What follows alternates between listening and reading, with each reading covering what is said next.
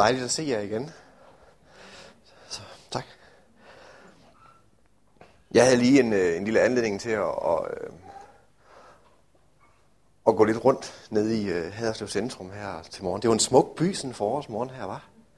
Det må man sige. Det er, det, det er mange år siden, jeg har været her sådan, og haft tid til det, så det, det, var, det, var, det var en fin oplevelse. En øh, dejlig sted, jeg har her. En dejlig by, vi bor i. Det er jo... Øh, efterhånden en, en del år siden, at vi stiftede bekendtskab, en hel del også. Første gang, jeg tror det var i 2005 eller noget, at uh, Mads og jeg, vi var, vi var, hvor jeg var med herovre første gang i hvert fald. Og uh, der kom mange børn til, kan jeg se her, når børnekirken starter. Det er jo rart at se, at, uh, at vores børn de bliver, bliver store sammen, så at sige, selvom vi er forskellige steder. Jeg kan også sige, det er mere uhøfligt, at det er, det er rart at se, at vi ældes sammen, eller bliver ældre sammen. Det hører jeg også lægge mærke til, men men, men tiden den går, og, og øh, ja, og det, det, det, det, er, er ja, det, det er dejligt at se jer igen. Og det er dejligt at se her, at der er jo rigtig mange fra den gang, hvor, øh, hvor øh, jeg mødte jer første gang, som stadigvæk er her. Og så er der rigtig mange, som jeg ikke har set før. Det, det, det glæder jeg dig over. Det er dejligt at se. Det, øh, det tyder på, at der er noget liv, og der er en udvikling, og der sker noget godt her. Så det, det, er, det er en god, god, øh, god ting, og dejligt og en velsignelse at komme og opleve det. Og så synes jeg egentlig, det er hver gang, jeg kommer og ser nogle nye ansigter, og ser, at der, at der sker noget, der er noget liv her, og der er nogle børn, og der er noget, noget vi gør, så at sige. Jeg skal, øh, i dag skal jeg tale om, øh, jeg skal forkynde evangeliet for, det gør jeg altid. Det er, sådan, det, det er noget, jeg, det har jeg bestemmer for for mange år siden. At, når jeg prædiker, når jeg taler, så vil jeg have et eller andet, der, der er noget centralt. Noget, der har, har med, med det, vi kan kalde evangeliet at gøre. Noget, altså, tage udgangspunkt i, øh, hvad er det, Kristus han har gjort for os? Hvad er det, han har vundet til os? Hvad er det, han har givet os? Og øh, sådan en, en stor overskrift, kan man sige, over, over det, som, som Jesus han har vundet for os, det er selvfølgelig, at han, han, har, han har bragt os ind i det her, vi kalder noget. Noget. Og noget, det, det, er, jo, det er jo en ting, som, som suverænt og ene og alene kommer fra Gud og til os mennesker. Det er Guds gave til os. Øhm, og ud af denne her noget her, der, der vokser der jo så et liv i menigheden. Når, når, vi, når vi erfarer, vi oplever, vi opdager, at denne her øh, Guds nåde, den er blevet os til del. At Gud han har, han har tilgivet os, at Gud han har renset os, at Gud han har taget os til sig helt og holden, uden forbehold. Så, jamen, så sker der nogle ting. En, en forsamling og en gruppe mennesker, som, som har oplevet det, jamen, der, der, der går der nogle dynamikker i gang, og der sker noget. Og noget af det, der sker, det er, at, at der, kommer, der er to ting i hvert fald, som der opstår i sådan et fællesskab. Der opstår noget glæde, og der opstår noget frihed, som altså har med den her noget at gøre. Altså, vi bliver jo glade. Der er jo ikke, der er jo ikke, der er jo ikke, der er jo ikke noget bedre budskab i denne her verden her, end at du er renset for din fejl, og for din skyld, og for dine mangler, og for din utilstrækkelighed, og alt det her. At, at, at der er en relation i denne her verden mellem dig og en anden, hvor alle de her ting ikke betyder noget. Optimalt set skulle alle de her ting jo heller ikke betyde noget os imellem. Og det øver vi os på, at de ikke skal. Men der er en relation, hvor du virkelig kan få lov til at erfare, at alle de her ting her, der, der skiller os, alle vores fejl og mangler, ikke betyder noget. Og det er din relation til din far i himlen. Så det bliver vi glade for. Og denne her, den, denne her noget her, den, den, den, den fordrer jo så også et fællesskab, hvor der, hvor, hvor der er en frihed. Fordi du har en frihed til at være dig. Du har en frihed til at være, eller til at blive den eller det, som Gud han har skabt dig til at være, og som Gud han har tænkt dig til at være. Og jeg kunne tænke mig her til formiddag at tage fat i denne her side af det her, der hedder frihed. Et, øh, et begreb, som fylder rimelig meget i Paulus' brev blandt andet. Og vi vil se lidt på, hvad, hvad, hvad siger Paulus egentlig om begrebet frihed? Og, og hvordan kan vi tolke det? Og hvordan kan vi også prøve, jeg, jeg prøver at forsøge, det er jo sådan, det er sådan lidt abstrakt begreb, frihed. Et filosofisk begreb måske på en eller anden måde. Men jeg vil prøve, jeg vil gøre mit bedste for at prøve at få det konkretiseret, og måske også gøre det lidt praktisk. Hvordan ser den her frihed ud, og hvordan lever vi i den her frihed? Og hvordan lever vi ikke i den her frihed, ikke mindst? øh, mit udgangspunkt her til formiddag bliver Galaterbrevet kapitel 5, vers 13. der står der sådan her, Galaterbrevet kapitel 5, vers 13, Brødre, I blev kaldet til frihed. Brug blot ikke friheden som en påskud for kødet, men tjen hinanden i kærlighed. Og videre nede i vers 14, for hele loven er opfyldt i det ene ord. Du skal elske din næste som dig selv.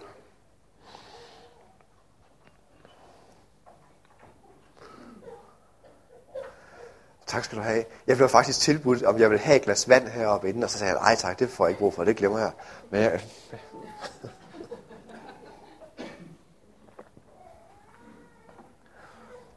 Men øh, det var kærkommet.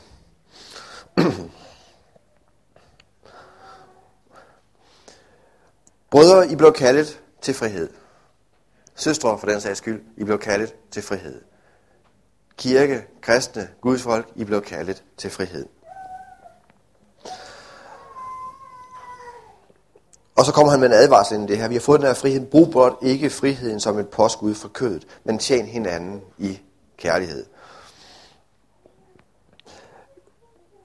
Det er ikke første gang i Galaterbrevet kapitel eller i Galaterbrevet her i det hele taget, at Paulus han nævner ordet frihed.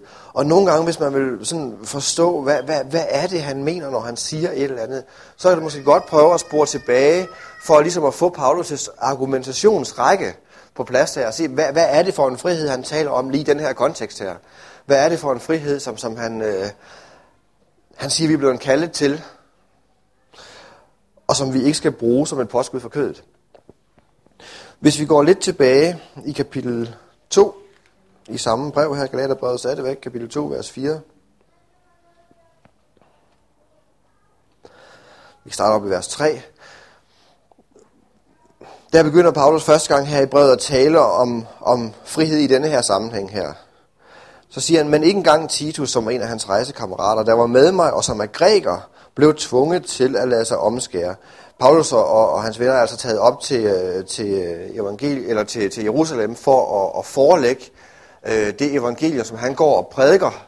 Han rejser rundt i hele verden, Paulus her, og, og prædiker det evangelium, og det vil han gerne øh, forelægge for de ældste op i menigheden i Jerusalem, og ligesom få deres øh, blåstempling eller deres godkendelse af det.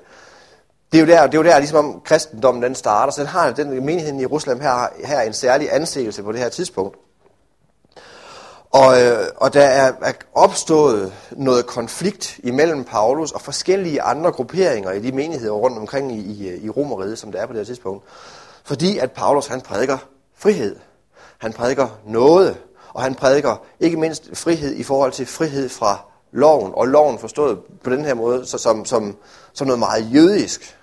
Og der, der er jo mange jødekristne her, som er i konflikt med Paulus, og som siger, at der er noget af den her lov her, der skal overholdes. Det vil Paulus gerne have en blåstempling fra, hvad skal man sige, den jødekristnes hovedsæde, som er i Jerusalem på, at hans evangelium det er okay. Så han, han rejser altså derop, og han har ham her Titus med sig her. Og han bliver så ikke tvunget til at lade sig omskære. Det krævede ellers nogle indsningende falske brødre, skriver han videre, som havde listet sig ind for at udspejde den frihed, vi har i Kristus Jesus, og for at trælbinde os. Men dem gav vi ikke et øjeblik efter for, og bøjede os ikke, for vi ville, at evangeliets sandhed skulle blive hos jer. Så en af de ting, som Paulus han taler om frihed her, det er altså i forhold til den her, den her jødiske lov, som, øh, som i høj grad kommer til udtryk i det gamle testamente, ikke sandt? Øhm, og i, her helt specifikt i forhold til den her omskærelse, altså, der er altså nogen i menigheden, der mener, at man skal omskæres for at være en rigtig kristen. Og en fremmed tanke for os her i, i, i Danmark i dag. Men det, det var, sådan var det altså på det tidspunkt her, ikke sandt? Så, så der var en, en kristen frihed i forhold til en jødisk lov eller en jødisk tradition. Nu er det jo ikke sådan, at, at hvis, hvis du sådan ser Paulus' syn på, på, på jødedommen eller jødiske traditioner som hele, så synes han jo faktisk meget godt om den. Han blærer sig jo faktisk flere steder med, at jeg er om nogen jøde. Jeg er om nogen hebræer. Jeg er af Benjamins stamme, siger Paulus. Så, så, så, så for Paulus er der egentlig en masse, en masse godt i det her, må du forstå. Øhm, men tiden er skiftet i Paulus' optik, efter at Kristus han har været og givet os den her gave, så er tiden skiftet. Så det, der var godt og gavnligt en gang, er måske ikke længere nødvendigvis det bedste. Og selvom at vi i dag jo ikke øh, er påvirket som sådan af jødiske traditioner og jødiske lov, men mindre der snider sig noget ind igennem den gamle testamente osv., øhm, så er vi jo stadigvæk påvirket af mange andre ting. Jeg, jeg siger ikke her, at alle traditioner og alt, hvad der var engang, det er noget skidt, og det er ikke godt. Absolut ikke. Der er rigtig mange traditioner, der er gode. Der er rigtig meget af det, der var engang, der er godt. Men nogle gange, vi kan jo også blive fanget ind i noget, som Gud han gjorde i en tid. Måske Gud for 10 år siden, 20 år siden, eller 30 år siden i vores liv, arbejdede på en bestemt måde og gjorde noget bestemt, og vi havde en meget, meget god og frugtbar tid med Gud. Så kan det jo være fristende at spejde tilbage og sige, vi må gøre det samme, som vi gjorde dengang. Vi skal have den samme tid tilbage, som vi havde dengang. Det skal du måske ikke nødvendigvis. Måske at du er kaldet til at være fri fra den måde også, som Gud han arbejdede i dit liv på tidligere. Og være fri til at åbne op for, at Gud han kan arbejde på en ny måde i dit liv i dag. Og jeg vil gerne igen pointere, jeg sætter jo ikke det her op som en facitliste, at det der var, sådan som Gud han arbejdede før, sådan gør han ikke igen i dag. For det ser vi jo eksempel på. Gud han gentager jo også sig selv. Altså, men vi er afhængige af den her altså, åndens ledelse, så at sige, i en, i enhver situation, se om, om det, der var en gang, om den tradition, vi er en del af, om den, er den på alle måder god? Eller trænger den også til en fornyelse? Trænger den til, at, at, at, at Kristus han får lov til at virke på en ny måde ind i vores tradition? På en ny måde ind i vores måde at gøre tingene på?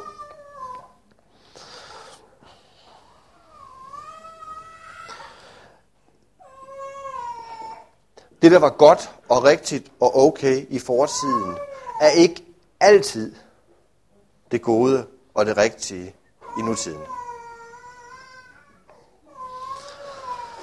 Paulus han taler videre om, øh, om friheden i øh, Galaterbrevet her også i kapitel 5. Kapitel 5, vers 1, der nævner han det. Og kapitel 5, vers 1 er, er, er en eller anden besynderlig årsag placeret øh, lige før kapitel 5, i slutningen af kapitel 4. Med sådan en lille paragraf, hvis du har en bil med. Så. Men der står der sådan her. Til den frihed har Kristus befriet os. Stå derfor fast, og lad jer ikke er der tvinge under tralle å. Så her ser vi altså, at Paulus taler igen om en, en eller anden specifik frihed. Til den frihed.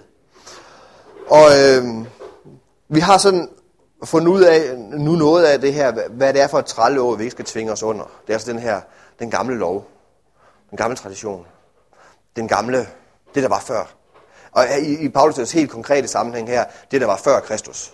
Ikke? Det der var før, at Jesus han kom og gav sig selv som offer, og gav os denne her gave her af noget og frihed.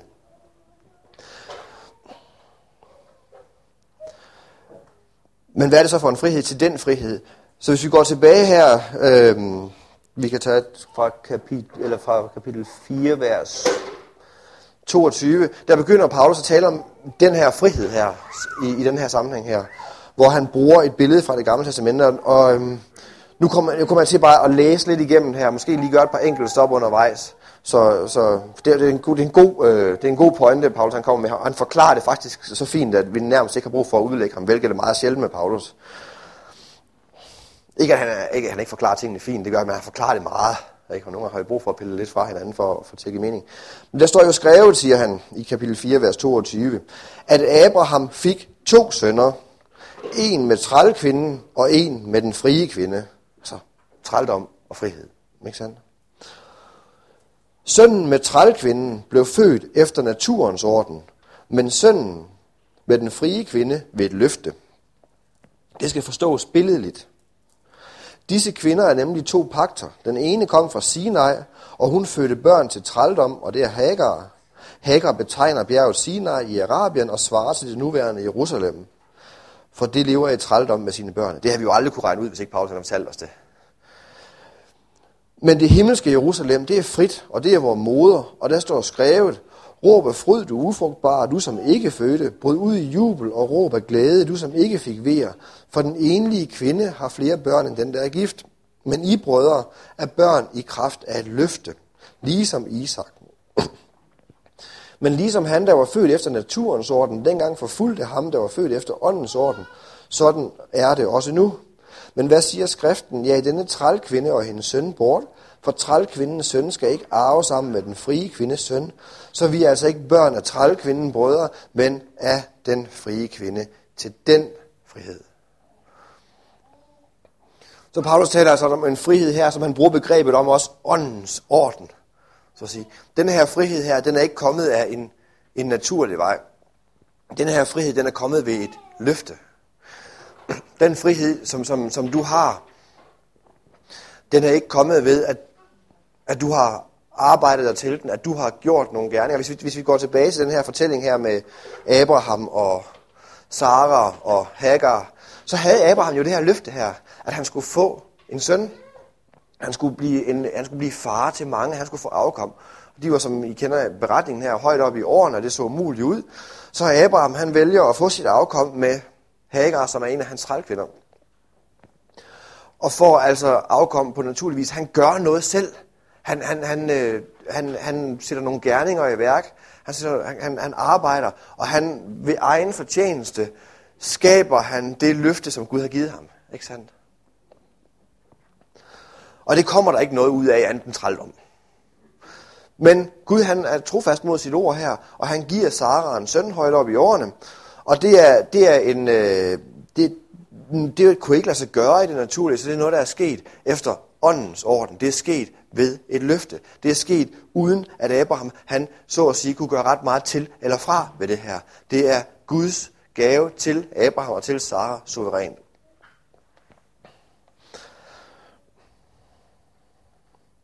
Så den frihed, som vi taler om, det er altså en frihed, som er efter det, vi kan kalde åndens orden.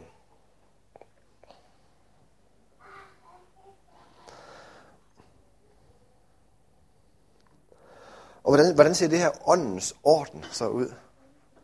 Hvis, øh, hvad, hvad, der hvor ånden er, siger Paulus, der er der frihed. Ikke sandt? Åndens orden. Der hvor ånden den virker, jamen der virker også friheden. Der virker nåden, og der virker glæden. Så for at du og jeg, vi kan leve i frihed. Frihed er jo ikke et grønt lys til hvad som helst. Når da vi læste her i Galaterbrevet kapitel 5, øh, vers 13 først, der læste jeg, at vi har fået den her frihed, men, men der er noget, vi ikke skal med den, og så er der noget, vi skal med den. Vi skal ikke bruge den som et påskud for kødet, siger Paulus. Det vil sige, du skal ikke bruge den som et påskud fra, for egoismen. Hvis du læser videre ned i Galaterbrevet kapitel 5, så vil du sige, at Paulus, se, at Paulus han opremser en række af det, han kalder kødets skærninger som er, som er alt sammen noget, der, har, der, der er centreret omkring dig og dit eget ved og vel, så og sige, din egen egoisme, og går ud over mennesker omkring dig. Ikke sandt? Men I skal bruge den til at tjene hinanden i kærlighed. Hvordan gør vi så det? Paulus har nogle, nogle, nogle eksempler, som selvfølgelig er fra hans tid og alt det her, men vi, vi, vi, vi prøver at se på dem, og så se, hvordan kan vi, hvordan kan vi øh, sætte dem ind i en sammenhæng, hvor vi kan bruge dem i i vores tid også. Vi lever jo i en anden verden, end Paulus han gjorde. Ikke sandt? Så de udfordringer, som Paulus han står overfor, det ligner ikke altid de udfordringer, som vi står overfor. Men princippet bag dem kan vi tit bruge. Det kan vi selvfølgelig altid bruge. Hvis du bladrer tilbage med mig i øh, Korintherbrevet, 1. Korintherbrevet kapitel 10, der er Paulus i gang med at tale om, om kød, som er, er blevet øh, brugt til afguds øh, dyrkelse, eller til afgud, altså offerkød. Ikke? Og det er, jo ikke en, øh, det er jo ikke en situation, som vi... Øh, beskæftiger sig meget med, når vi går ud og spiser i dag. Men det var altså, det var altså højere aktuelt på Paulus' tid her. 1. Korinther kapitel 10, vers øh, 29, tror jeg. Vi tager vers 28 op, for der står der sådan her. Men hvis nogen siger til jer, at det er offerkød, så må I ikke spise det. Af hensyn til ham, der sagde det, og for samvittighedens skyld. Jeg mener hans samvittighed, altså ham, der sagde det, ikke jeres egen. For hvorfor skal den frihed, jeg har, dømmes af en anden samvittighed? Hvis jeg deltager med taknemmelighed, hvorfor skal jeg så høre ilde for noget, jeg kan takke for? Enten jeg altså spiser eller drikker, eller hvad I gør, skal I gøre det til Guds ære. Og så kommer det her, væk ikke anstød, hverken hos jøde eller græker, eller i Guds menighed. Selv prøver jeg at være alle til behag, og søger ikke mit eget bedste, men de andres, for at de kan frelses. Efterlign mig, ligesom jeg efterligner Kristus, siger Paulus her. Vi kan lige øh, se på kapitel 9, vers øh, 19, også det er sådan lige grundlaget for det samme. Der siger han sådan her, skøn fri, fri og uafhængig, er jeg af alle har jeg gjort mig selv til alles tjener for at vinde så mange som muligt. For jøderne er jeg blevet som en jøde for at vinde jøder, og for dem, der lever under loven, er jeg blevet som en, der står under loven for at vinde dem, selvom jeg ikke er under loven. Og for dem, der er uden lov, er jeg blevet som en, der er uden lov, for at vinde dem, selvom jeg ikke er uden Guds lov, men er under Kristi lov. Jeg er blevet svag for de svage, for at vinde de svage. Alt er jeg blevet for alle, for i det mindste at frelse nogen. Så Paulus er altså i den her situation her, og der er, der er tumult i menigheden i Korinth omkring, må man spise det her augustofferkød, og må man, eller må man ikke. Der er nogen i den her menighed, der siger sådan her, jeg, jeg, har, jeg har frihed. Paulus han siger andet sted, at de her, de her afgud her, de er ikke noget. De er ingenting, siger han andet sted. Så, det, det, så Paulus er egentlig, egentlig, egentlig i, i, hvad skal man sige, på linje med dem, der siger, jeg har frihed. De her afguder er ikke noget, om jeg spiser det eller ej. Det skader mig ikke, det gør mig ikke noget til eller fra. Det er lige meget. Men der er andre i menigheden, som er mere usikre på det her. Og som siger, jeg ved ikke, om det skader mig. Hvad nu, hvis der er noget i det her? Hvad nu, hvis, hvad nu, hvis at, øh, at jeg, jeg, jeg bliver besmittet af at spise det her? Hvad, hvad så?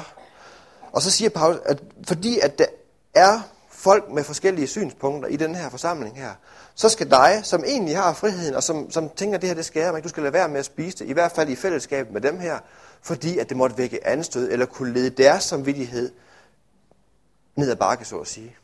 Det kunne svække deres samvittighed, det kunne svække deres forhold ind til Gud. Så her bliver denne her øh, frihed altså sat, der bliver sat nogle restriktioner på friheden, så at sige, som har med at gøre, hvad er til, hvad kan være til forarvelse, eller til fald, eller til, til, til, til besvær for de næstes samvittighed. Og det, det, det går jo begge veje. Man kan sige sådan her, at den enes øh, frihed, så at sige, må ikke blive en anstødsten for en andens fromhed. Hvis du forstår, jeg sætter ikke nødvendigvis frihed og fromhed op som to modsætninger her. Jeg sætter ikke frihed og fromhed op som to, men, men for, ens forståelse, en andens forståelse af fromhed. Vi er, vi er alle sammen i, i, i et fællesskab vidt forskellige steder i vores liv. Vi er vidt forskellige steder i vores liv med Gud. Hvis du, hvis du ser tilbage på dit eget liv for 5 år siden, eller for 10 år siden, eller for 15 år siden, 20 år siden, så vil du helt sikkert se, at der er nogle, der er nogle holdninger i dig, nogle forståelser af nogle ting, der har ændret sig over tiden. Ikke sandt? Det er i hvert fald en observation, jeg kan se på, på, på, på mit eget liv, der, der er holdninger, der ændrer sig. Der er ting, der er blevet anderledes øh, livet og Gud og, og min bibellæsning og alt sådan noget. Men det hen ad vejen, det, det påvirker ting.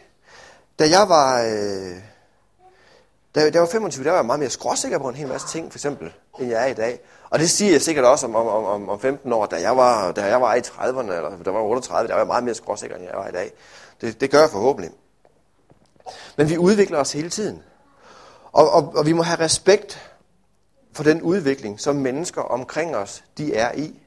Der er mennesker, der er et andet sted i en forsamling, end du er.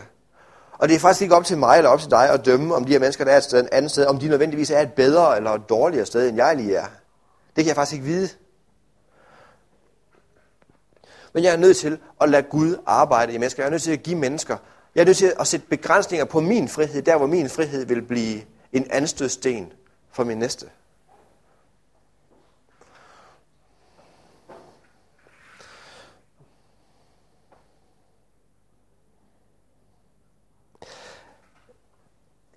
Øh, jeg, jeg, jeg, jeg sådan rent praktisk så oplever jeg tit det her i forhold til sådan, øh, yngre mennesker, som, som sådan lige er kommet til tro. Ikke sandt? Og der er jo en fantastisk energi at gå på mod, og alt sådan noget her. Og der er også en, en, der er også en idealisme, som, som på den ene side kan være, kan være god og fantastisk, men som måske også nogle gange er lige idealistisk nok. Ikke sandt? Og, og, jeg kan, og det kan jeg sagtens genkende for, for, for, for mig selv af, og, og over til tænke, Hold fast det var meget idealisme. Og den, den, den, er måske mere, den er måske mere død i dag. Men, men og det, og det kan måske være godt nogle gange. Altså, det samme med unge politikere, der, der, der, der er idealistiske. Jeg tænker også, de er, de er lidt farlige, ikke? På en eller anden måde. De vil et eller andet voldsomt. Øhm, men når jeg er sammen med mennesker, som, som, som, som måske brænder af den her idealisme her. Hvem er, hvem er jeg, at jeg skal slukke det? Hvem er, hvem er jeg, at jeg skal, jeg, skal, jeg skal punktere en eller anden ballon der? Det er ikke mit job. Det er ikke mit job. Også fordi, jamen, jamen de er i en proces med Gud lige nu, hvor den her idealisme faktisk er en styrke, og faktisk er god, og faktisk kan, kan fordre en hel masse ting, og kan bane en hel masse vej frem. Og så er nogle af os, der er lidt ældre, måske nødt til at rende bag ved at samle lidt op og reparere lidt hister her og sådan noget. Og det gør vi så også. Og så må vi være glade over det. Men uden den her idealisme her, var der også en masse fremdrift, der ikke var der. Ikke sandt? Så selvom, selv, selv, selvom jeg med mine begyndende grå hår og alt det her vil stå og sige, jamen jeg, jeg, jeg har mere ret i det. Jeg, jeg, jeg, jeg fik det at vide også, da jeg var ung, af, af ældre og og præster og pastorer rundt omkring. Så siger, slap nu lidt af, Jacob, ikke? Tag det nu lige med ro. Himlen voksede ikke ind i træerne. Det var jeg så sikker på, at den gjorde. Eller, altså, eller træerne voksede ikke ind i himlen. Men det var jeg så sikker på, at den gjorde, ikke sandt? Og så med tiden så finder jeg ud af, at okay, det, det, det gjorde den så måske ikke helt alligevel. Gud er lidt mere tålmodig, end et ung menneske for eksempel er. Gud er lidt mere tålmodig end mennesker i det hele taget. Men vi må altså, vi må altså, vi må altså spejde rundt omkring og, og, og, og relatere til, til vores øh, søskende og vores brødre i menigheden på en måde, hvor, hvor vi giver plads til og har respekt for den proces, som den enkelte er i med Gud. Uden, uden, at, uden at lade min bedre viden, om den så virkelig er bedre eller ej, prøve at, at dirigere andre mennesker alt for meget ind. Selvfølgelig kan vi komme med nogle advarsler, og der skal være plads til at komme med nogle gode råd og alt det her, det er ikke det, jeg siger.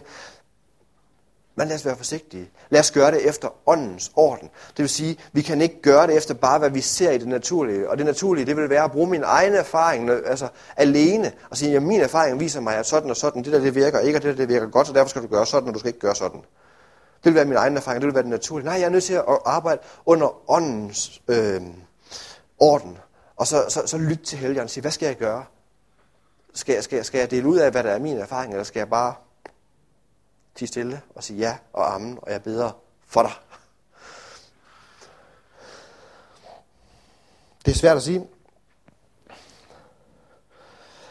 En, øh, en anden ting, så, som, øh, som har med åndens orden at gøre, det, hvis vi bladrer videre til 2. Korintherbrev,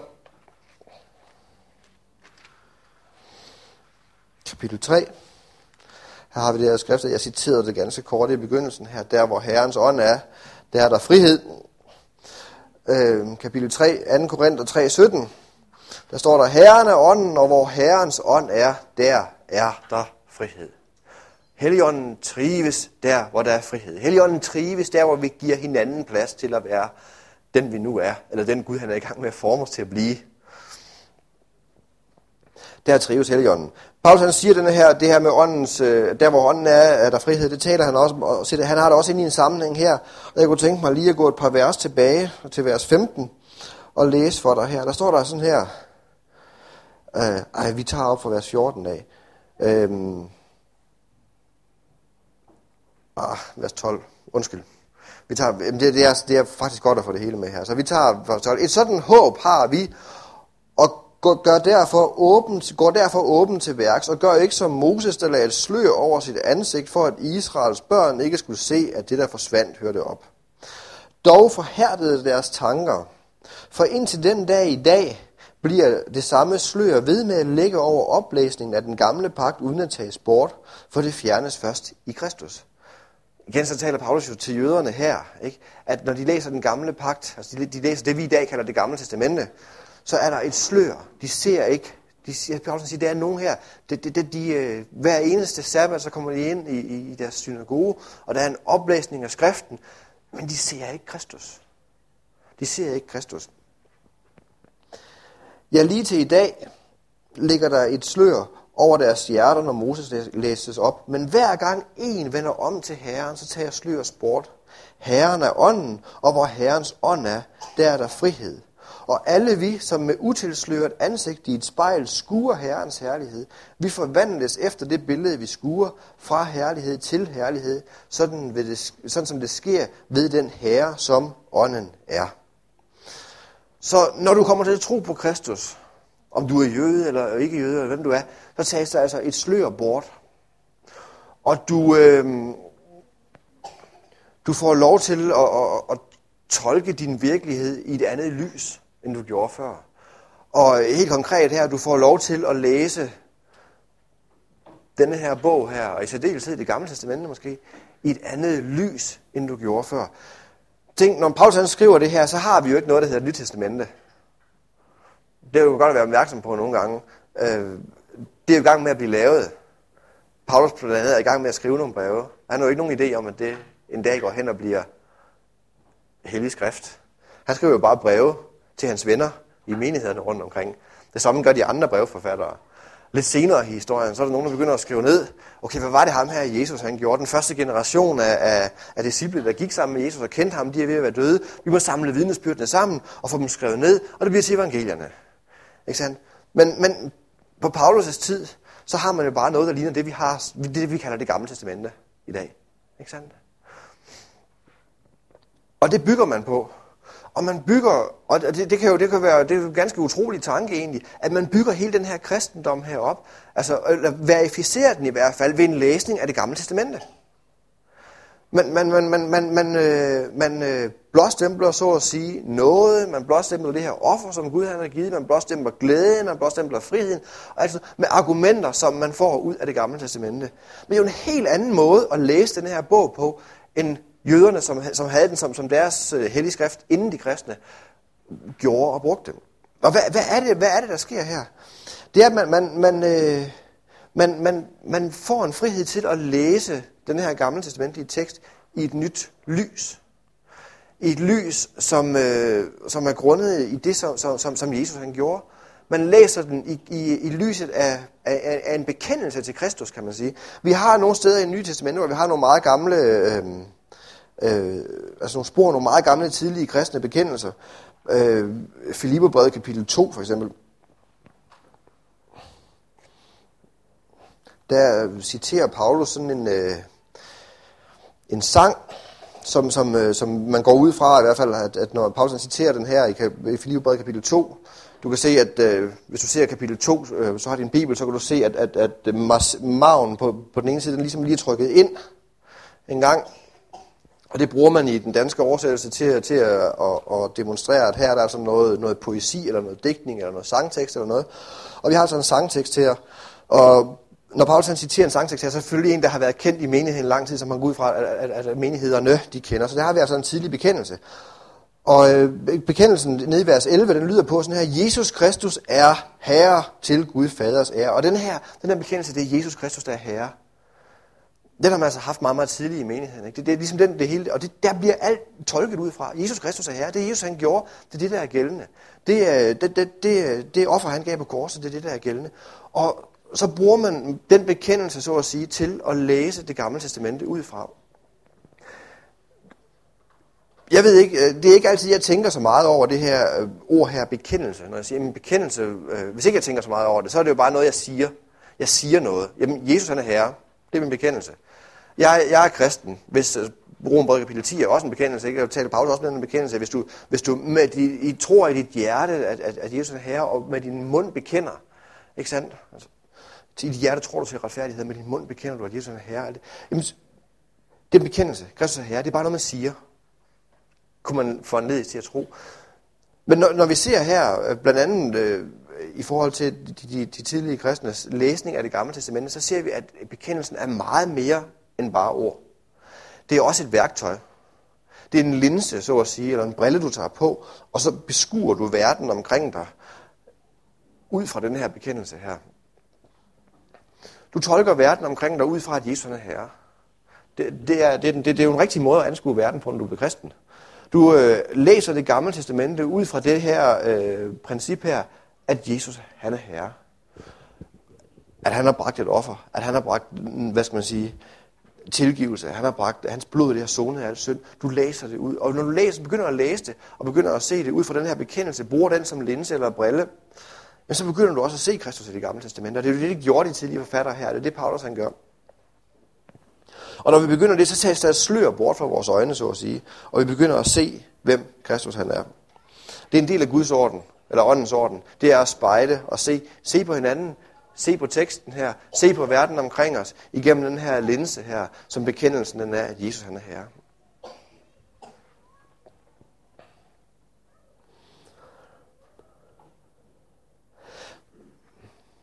Hvis ikke vi ser verden omkring os igennem den her linse her, så kan vi jo nemt blive grebet af bekymringer og frygt og, og, og, og, det deslige for rigtig mange ting. Ikke? Så vi er altså kaldet til den her frihed her, og menigheden, er øh, i Paulus' optik, øh, og, og det er helt sikkert sandt, er det sted her på jorden, hvor den her, hvor den her frihed her øh, mest af alt kommer til udtryk. Friheden i, i menigheden, nåden, glæden og friheden i menigheden, er så at sige en forsmag på den evighed, som Gud han har i vente til os.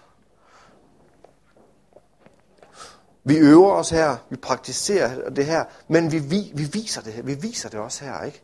Vi viser her, vi, vi, vi, vi, viser, vi viser hinanden, og vi viser verden omkring os, hvordan noget, glæde og frihed, det leves ud. Jeg vil slutte af med Romerbrevet kapitel 8.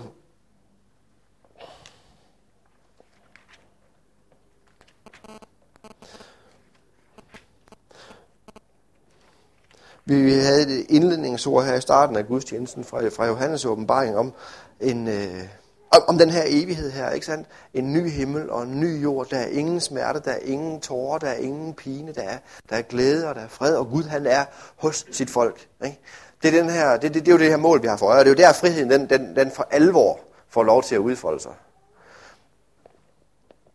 Og det er jo der nåden, den for, for alvor bliver erfaret, og det er jo der glæden, den bliver optimal, ikke sandt? Romerbrevet kapitel 8, vers 21.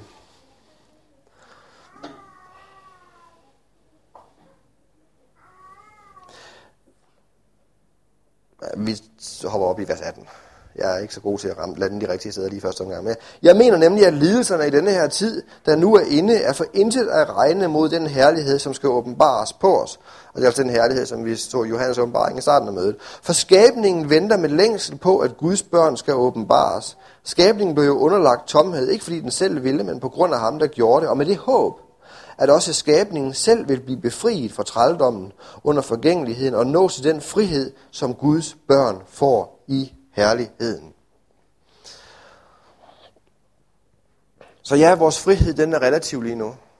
Og vi øver os i at praktisere den. Og vi øver os i at leve med den, og leve under den, og leve af den. Men der kommer en tid, der er et håb, som vi er kaldet til at have for øje. Det er, at denne her, denne her frihed i evigheden må blive, øh, må blive alt overskyggende. Glæden og friheden og nåden. Og det eneste, vi sådan så siger er forpligtet på, og det er jo også en stor opgave, det er, at vi er et fællesskab her, hvor vi prøver at leve de her ting ud, som skal komme en gang til fulde. Vi øver os i det nu. Vi øver os i det her i menigheden at leve i frihed. Vi øver os i at give hinanden frihed. Vi øver os i at give os selv frihed. Vi øver os i at lade den her frihed, som, som, som, som der er for Gud, blive en del af vores fællesskab og en del af vores liv, og en vores måde også at håndtere verden uden for de her fire vægge her på. Ikke? Så jeg håber, at, at, øh, at, at det her frihedsbegreb her, sådan som Paulsen forstår det, det, det står en, en lille smule klarere efter den her smøre og skriftsteder her, end det gjorde for en halv time siden. Og så synes jeg, vi skal bede sammen om, at, øh, at, øh, at, at, vi, må, øh, at vi må være opmærksomme på, denne her frihed her. Vi må være opmærksomme på at leve i den, og vi må være opmærksomme på at give den til mennesker omkring os også. Far, vi takker dig, fordi at du har øh, skænket dit folk nåden her. Far, vi takker dig, fordi at den hver, som har taget imod Kristus i tro, er kommet ind under din nåde, far. Det takker vi dig og priser dig for, far. Og vi priser dig for, far, at det her folk her, som står under nåden her, at vi må få lov til at udtrykke glæde og frihed baseret på denne her nåde, far. For jeg beder om, at du må, du må give os, herre, og, og skænke frihed til vores brødre og søskende i, i vores menighed. Til vores brødre og søstre omkring os, her. Du må give os, her og skænke frihed, far, til hinanden, her. Far, vi beder om, at vi, vi, vi som menighed, som dit folk her på den her jord, far, må blive sådan et, et, øh, et, et hvilested, far, må blive et frirum her, hvor, hvor, hvor frihed og glæde, det, det, det florerer, og det, øh, og det er synligt her. Far, vi beder dig om, at du må hjælpe os her til at, at, at, at at bruge den her frihed på en vis måde, her. Brug den her frihed, så det er til opbyggelse og til styrke og det er til trøst for vores næste, her. Det beder vi dig om, far, i Jesu Kristi navn, her.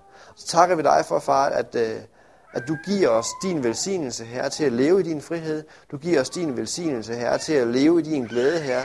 Du giver os din velsignelse, Herre, til, til at erfare og bygge vores liv, Herre, og bygge det, vi gør, Herre, på din nåde og din nåde alene, Herre. Vi vil bare takke dig for det, Herre, i Jesu Kristi navn. Amen.